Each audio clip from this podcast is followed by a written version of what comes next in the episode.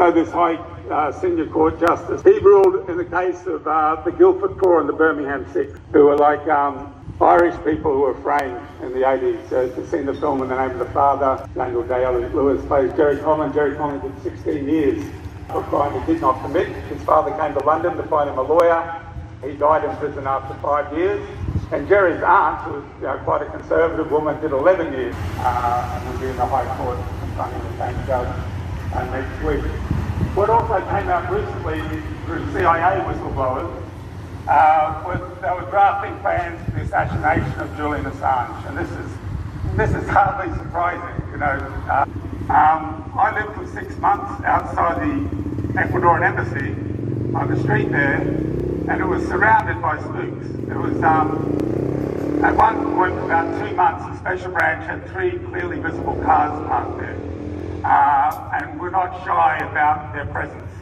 Um, but you also, uh, uh, at my I, at St. Julian just turned 50, I was at his 40th birthday party in 2011, and the guy who did security on me when I arrived was a guy called Siggi, who was an Icelandic hacker who walked into the US, US Embassy in Reykjavik and offered to do a job for them uh, to infiltrate WikiLeaks.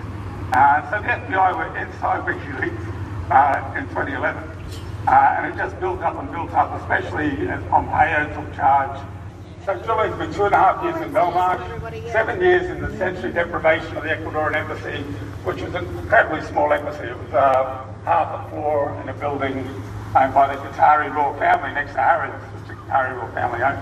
Um, and living there, like in my alley, I was the only one living in that alley, there were 23 security cameras.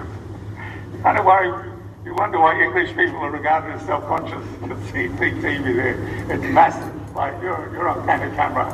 So, um, and there were all sorts of layers of security. There was Harrods security, there were like right-wing taxi drivers doing surveillance. The special branch uh, had an apartment directly opposite. Um, uh, the, the, a Saudi was running for Saudi princess passing through. Um, there was all sorts of things, you know, happening. It's incredible terrain. I should have kept notes.